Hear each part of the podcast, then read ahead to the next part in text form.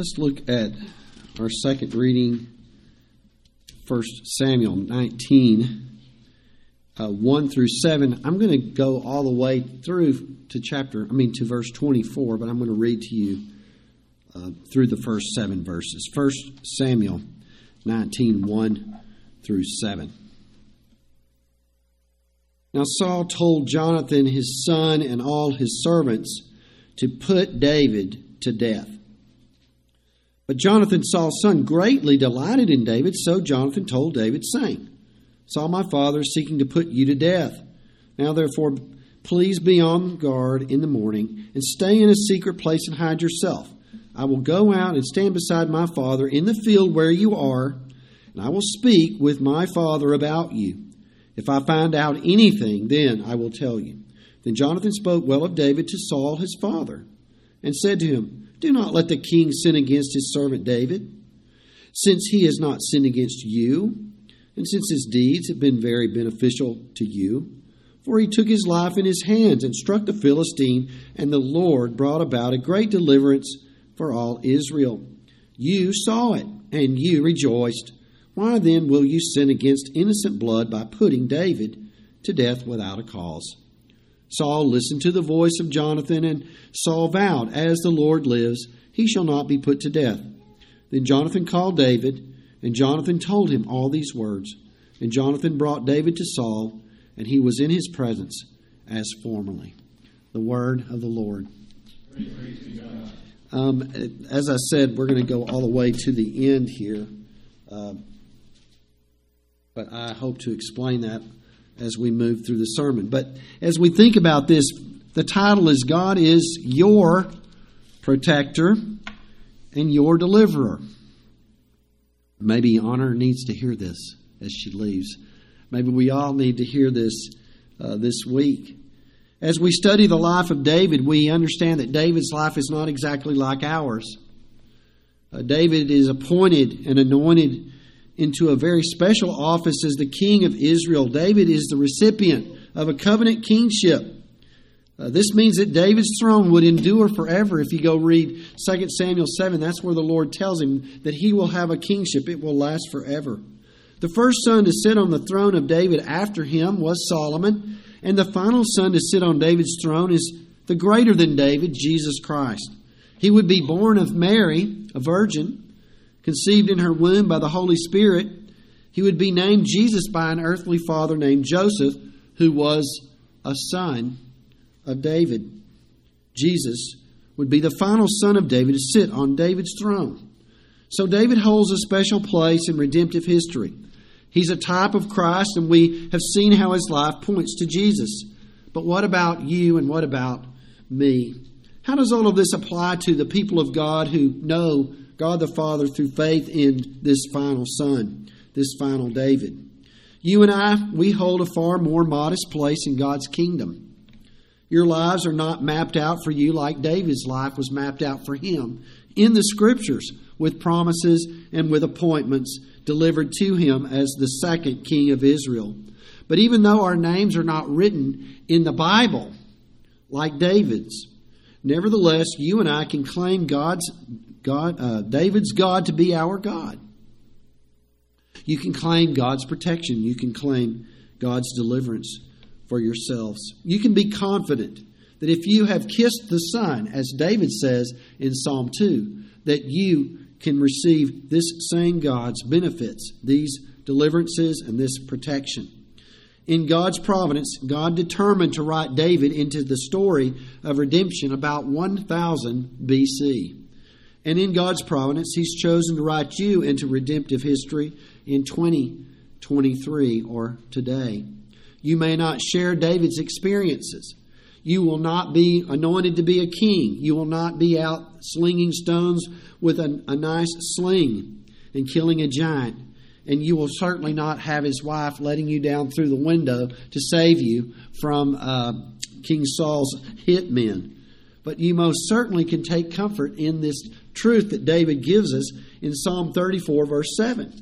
This is what he says in Psalm 34, 7. The angel of the Lord encamps around all those who fear him. Now let me reread it. the angel of the Lord still today encamps around those who fear him. Still, his God is our God.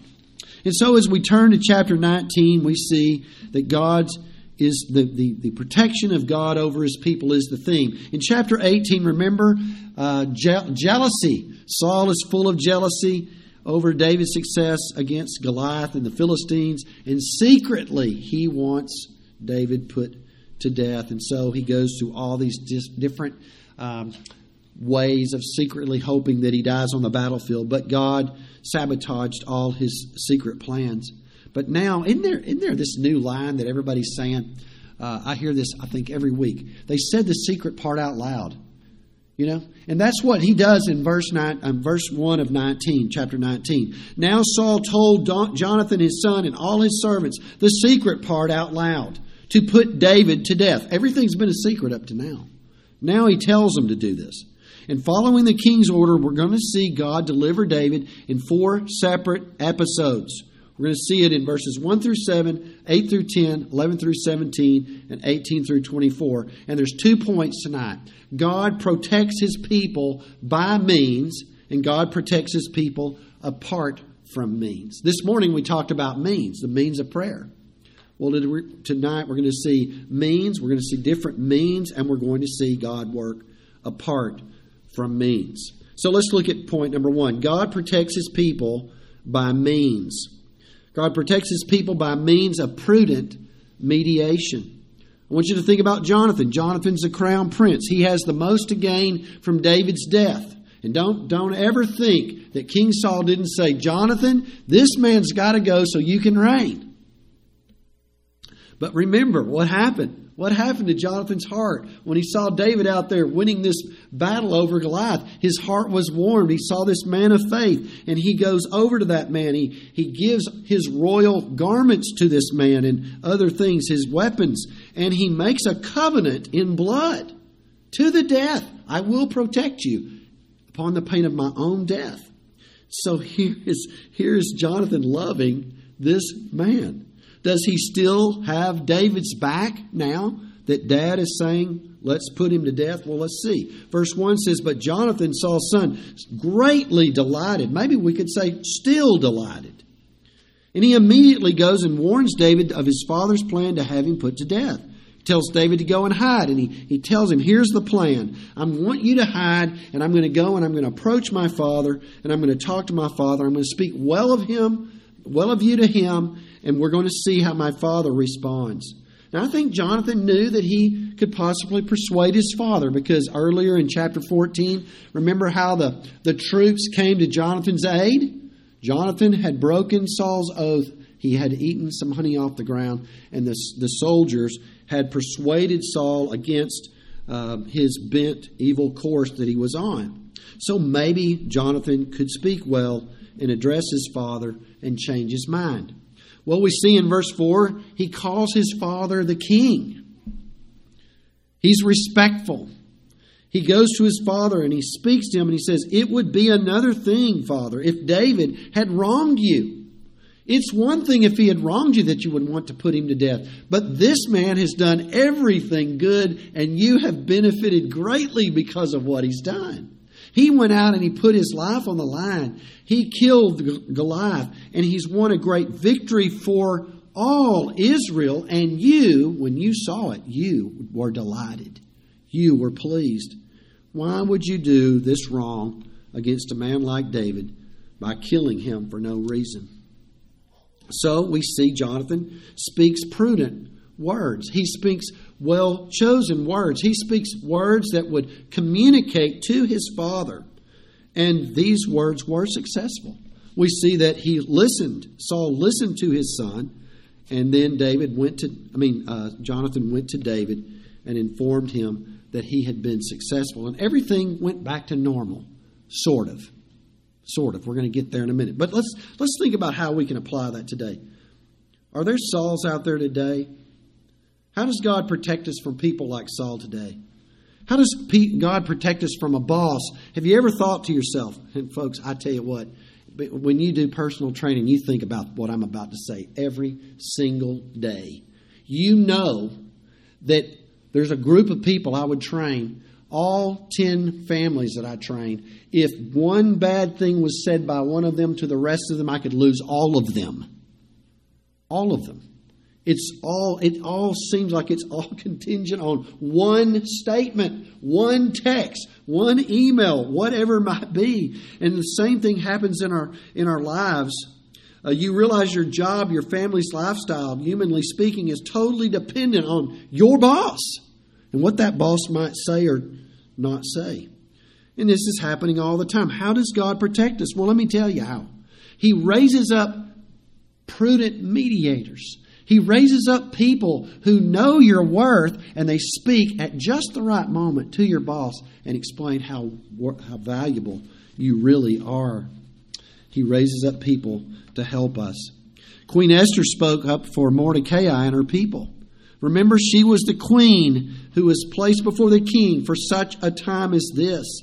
And so she takes her life in her hands and she goes before the king. Remember, he had a rule the king back in those days had a rule, and if you weren't summoned, you could be put to death or you could have the golden scepter extended to you. Well, he extended the golden scepter to her, and she spoke prudent words to him. And then, after those words, he was saved, Mordecai was saved, she was saved, and all the Jews were saved. She was raised up for such a time as this. Let me ask you something. Maybe you need to think about this. Do you need, need to go be a Jonathan for somebody else? Do you need to speak prudent words, well chosen words for somebody else? I, I, I know this maybe personally, I think it does fit just a little bit, but I'm just going to say this in passing. Uh, Dale Ralph Davis writes this. This, this is just this is worth taking home and writing it on the wall. It is amazing how many dilemmas can be resolved if we simply face them and talk them out. Write that down. It is amazing how many dilemmas can be resolved if we simply face them and talk them out.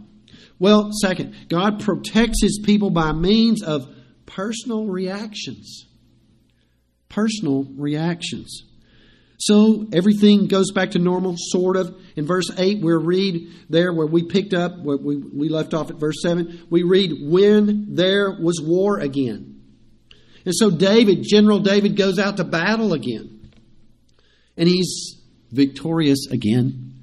And we can just imagine that the radio's on and the music starts playing and the Saul has slain his thousands and David has slain his, ten, slain his tens of thousands happens again. In the midst of all of this, David is also going into the house and David is playing the harp for Saul, who's being tormented by this evil spirit from the Lord who is judging him for his sin. So David's in there plucking away at the notes, and David is there, but this time David is different. David is more attuned to what is going on around him. He's on his guard, and so here's Saul. Saul is being tormented, and he has a spear in his hand. One commentator says he's fingering the spear. And one commentator put it like this he says, Only a deeply troubled individual would sit armed for war inside the safest house in Israel. Can you see this guy? A guy's playing a harp, and I'm, I'm, i know they play like this, right? They play like this, right, Ben? And, and this guy's over here got a sword, I mean, a spear in his hand.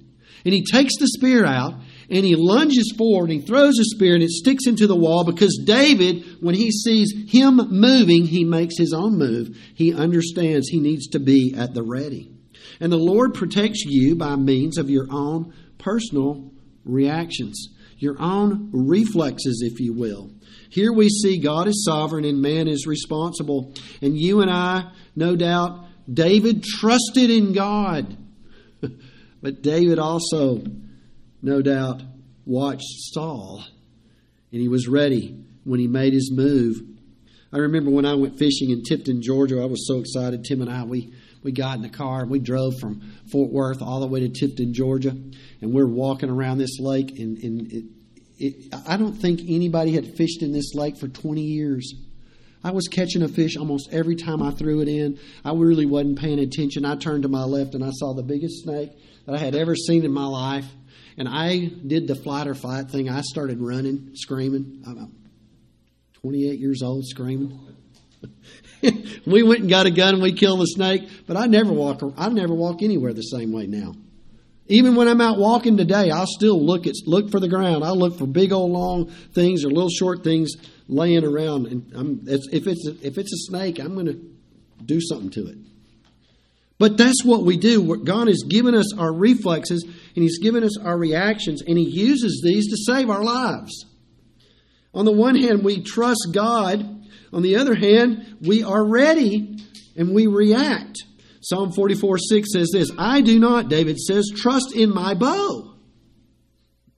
And then in chapter 20, Jonathan and David are out shooting bows. I don't trust in my bow, but I'm out shooting my bow. I'm going out and I'm going to fight against Goliath in the name of the Lord. But guess what? I'm going to take a sling with me and smooth stones, and I practiced a whole lot. I'm trusting in the Lord, and I'm also taking out and realizing God may use my reactions and my responses in my mind to keep me safe. Oliver Cromwell said, he was a military leader uh, years and years ago. This is a statement he said to in battle. He said to his men, "Put your trust in God and keep your powder dry." Wet powder won't do you any good, folks. You trust in God, and guess what? God may use you to fight and win the battle. And if you go out and fight, you better have dry powder because dry powder shoots a bullet. So you and I, we are to be responsible. How many applications? There was a man who wrote a book years ago. I love this book, Who, who Moved My Cheese. It's really worth y'all reading it. It's, it's just a short book. But it's about being prepared for transitions in your, in your job. I mean, we live in a time, my dad worked in the same job for 42 years. You know how many jobs I've had? you know how many places Sumter, Mark Sumter's moved from to, from and to, from and to? We don't live in that type of uh, way anymore. We need to be ready for change. And in fact, even if we stay in the same job, we need to be getting that next certification so that that boss knows we're a valuable person in this particular job or corporation. We need to be responsible. Educationally, what do we do? We trust in God and we keep our powder dry by studying as hard as we can and reading and writing the best paper that we can. Spiritually, we, we keep our powder dry by being zealous for the things of God. And we prepare for worship and we pray and we take care of our children and we do the things we do. And then we go and we trust not in those things, but we trust in God alone. We keep our powder dry and we do what we need to do and be resp- to be responsible, and then we trust in God. Well, third, God protects his people by marital intervention marital intervention. Why are we married? Well, we have we have husbands and wives so that they can intervene for us and help us. And so David escapes from Saul, who's thrown the spear at him. He goes back home, and Saul sends his mechanics. Now, do y'all know what a mechanic is? All you guys, have y'all seen the movie, The Mechanic? The mechanic. A mechanic is not a guy. Who, this this mechanic is not the guy who works on a car. This mechanic is a guy who assassinates people. And so the mechanics are at David's house, and they're ready to put him to death. And Michal knows the mechanics are outside, and he knows that that that she knows this, and we don't know how she knows this, but she does know it. It's really interesting to be interesting to find out how she knows this. And so she tells David in the house, if you don't run for your life tonight, tomorrow you'll be killed. And so she lets David down a window to save his life. And so she's intervened for him. What she does is she takes an idol, a household idol, and she puts it in the bed where he sleeps, puts goat hair on top of it, and covers the idol up as if somebody is sleeping.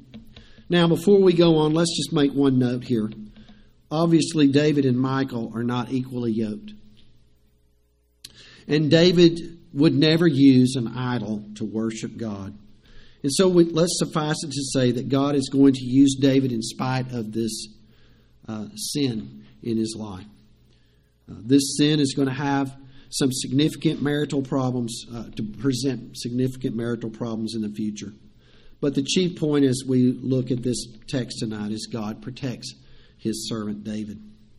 When Saul sent the hitmen to David to terminate his life, They knocked on the door. And she comes to the door and she says, He is ill. And can you see her standing there in her robe with the vaporizer running and the thermometer in her hand? He is ill and he does not need to be disturbed. And she sends him away. And they go all the way back to Saul. This is ingenious. All the way back to Saul while David runs. David's running to Ramah. David's on his way to see see Samuel and Ramah, and so this buys him some time. And then when when those men get when the hit men get back to Saul, Saul sends them back and says, "You bring him to me, and I'll kill him in his own bed. Bring him back." And so they go back, and she lets them in, and they discover the goat's hair on top of that idol, all covered up with a quilt. and then Saul says this, Michal, Why have you deceived me like this? And let my enemy go so that he has escaped. Well, she deceived her father. I wonder where she learned to do that. Didn't she learn it from her father? He said, this, and then she's deceived him again. She said, Let me go. This is what David said to me. Let me go. Why should I put you to death? One man put it like this Dad, I didn't have a choice. You know that guy. He can be such a beast. And so David gets away. And just, to, just think about the irony here. Saul has been masterminding this marriage of Michal to David in order to cause him to be spiritually harmed by that relationship with the idols. He's done everything he can to have her betray David to him. And now we have both Jonathan and, and Michal in covenant relationships with David, protecting David to the death not helping dad at all. Proverbs 26 27 says, If a man digs a pit, he will fall into it. If a man rolls a stone, it will roll back on him. Saul has planned trouble for David, and that plan for trouble for him is all rolling back on, on uh, Saul himself. You know, we look at the devil as he lies and deceives for first Adam of all humanity. And when he murdered Adam with lies and deceit, all of us fell in him. And because of this fall, all of us are separated from God. We will physically die and we're subject to eternal, eternal death. But when the second Adam came, guess what the devil's plan was? It was the same plan. He's going to, going to roll a big, big stone up the, up the top of the mountain and let it roll back down on Jesus and crush him. The same plan. He whispers murderous thoughts in the ears of the scribes and Pharisees. He whispers murderous thoughts in the ear of Judas, who goes out at that very night to betray Jesus for the 30 pieces of silver, and then he leads that group of men to him and betrays him with a kiss. And yet God used his son's death on the cross and the resurrection from the dead to destroy the devil. The devil was rolling a stone up a hill to bring death to Jesus, but the stone rolled back down on his own head. There's nothing but the finger of God in all of this. I just I, I wrote in my notes, Oh, Saul, can't you see that your determination to sin is nothing more than a booby trap for yourself? it's nothing more than that. Why don't you repent? Well, number one, God protects his people by means, and second, God protects his people apart from means. Now, when David left Michal, he fled to Ramah. He went straight to where Samuel lives, and he goes to Samuel. And I'm sure that when they were there, that uh, both of them had plenty of commiserating to do. Samuel had mourned over Saul, and now David is mourning over this issue with Saul. And so they are there together. And then a little bit later, we see that they move on to a place called Naioth. And Naioth literally means dwellings or tents. And most people believe that this was a place where there was a school of the prophets, where Samuel was there teaching prophets. And so now they're in Naioth. And surely, surely, most people would think that Saul would leave the prophets alone. Saul's not going to touch Samuel. He would leave them alone, not intrude on them. But Saul, we're going to find out as we study more that Saul has informants everywhere. And when he finds out where David is, he sends his army rangers out to capture David. How is God going to deliver David this time? Do you think it'll be by means? That's what we think. But this time it's going to be apart from means. And so these army rangers, they go and they find where David's at there in Naioth. And these army rangers are lions and they're tigers and bears, and they get turned into lambs because God incapacitates them. He seizes them by the power of His Spirit, and they begin to prophesy and praise. and then when Saul finds out, he sends another group of army rangers after them, after him. And they are incapacitated in the same way. The Spirit overwhelms them, and they prophesy and they praise. And then he does it again, three times. These men, three groups of really, really crack soldiers, they are incapacitated by the power of God. Well, then Saul probably thought to himself, if you want something done right, you have to do it yourself. So off he goes. And when he gets to Ramah, guess what happened to him? The Spirit of God so overpowered him that what happened? He literally, okay, now the text says that he's, he was naked in the street all day and all night. But literally, it means he took off his outer garments. He took off his royal clothing. And he was basically in his, you know, what are those guys? They call them the skivvies, whatever, in those movies a long time ago. But he's in his underwear in front of everybody, humiliated. He's unwilling to give up his royal position, and God forces him to incapacitates him, and he takes off his royal garments. God proves, God proves he doesn't need means to stop this from happening. He doesn't need means. Sometimes the Lord works apart from means, and listen, to make it clear that He is our deliverer and our protector. And He wants to make it very clear to us that He's doing this.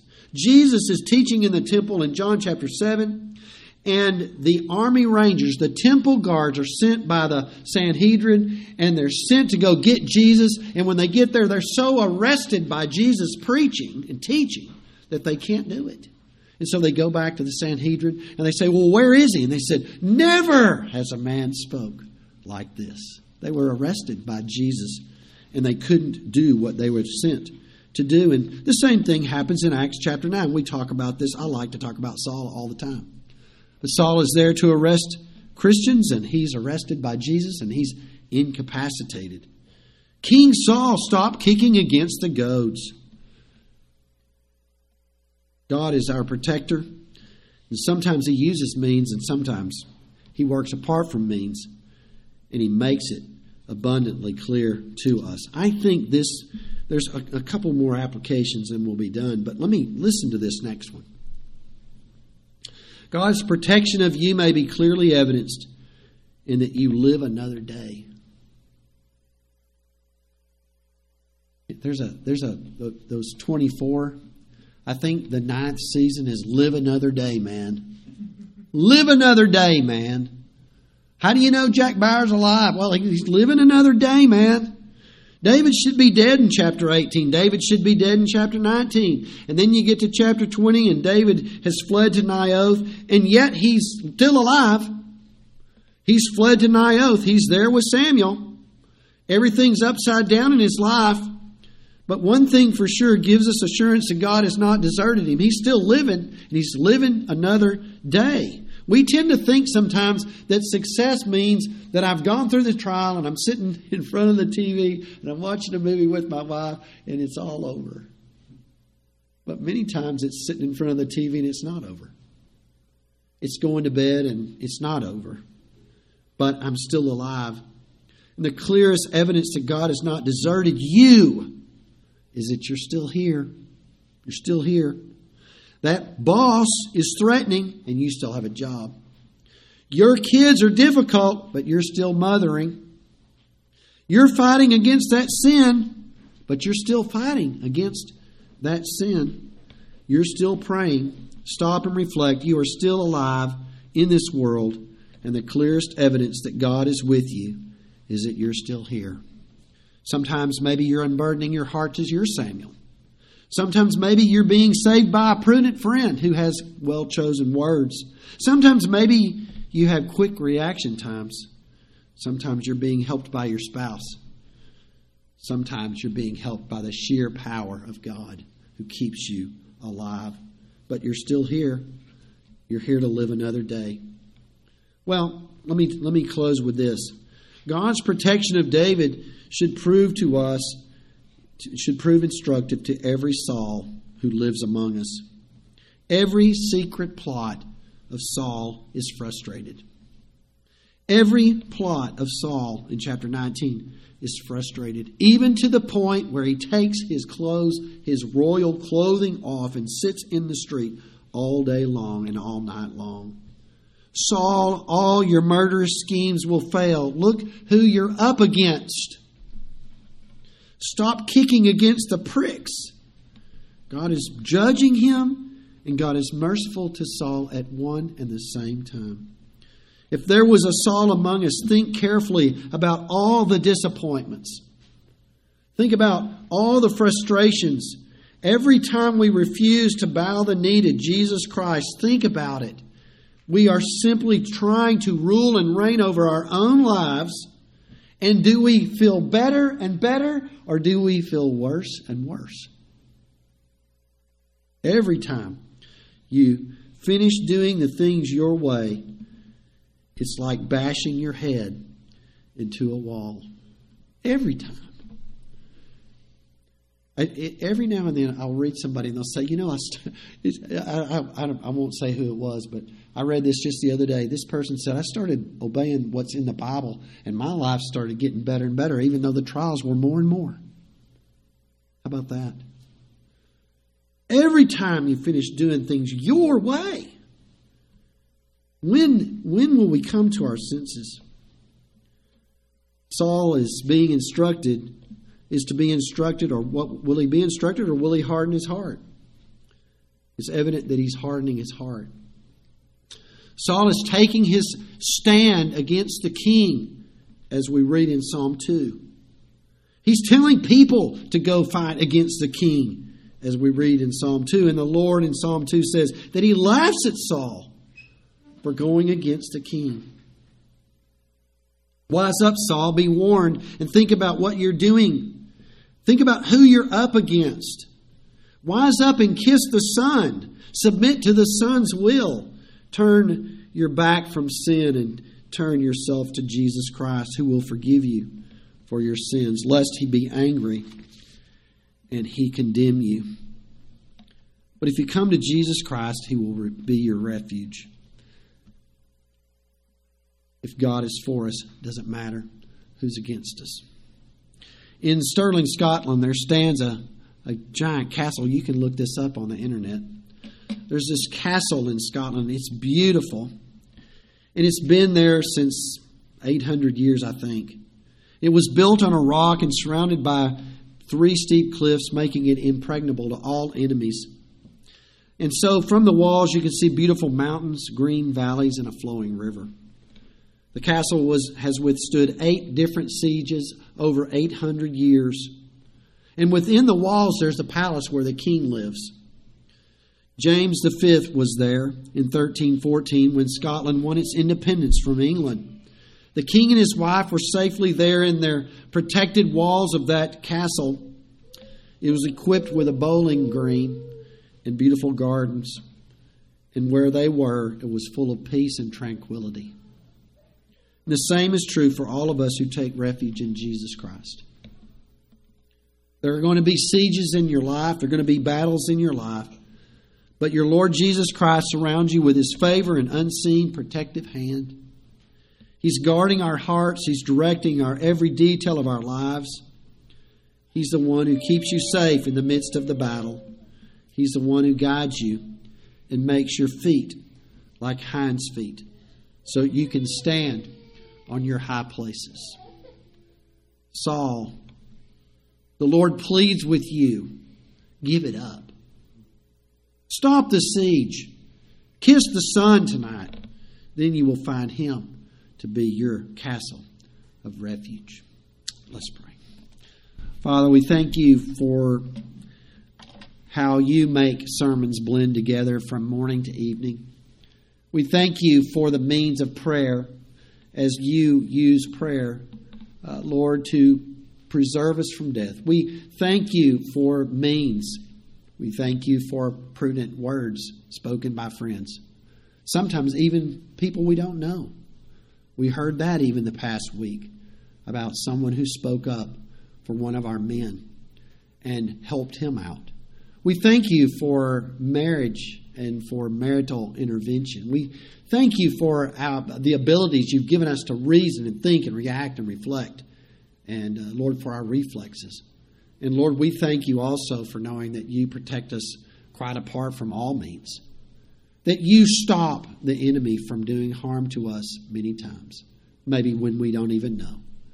But we do praise you. We do thank you for taking care of us and being our protector. We pray, Father, that each one of us throughout the week, that we would find ourselves kissing the Son.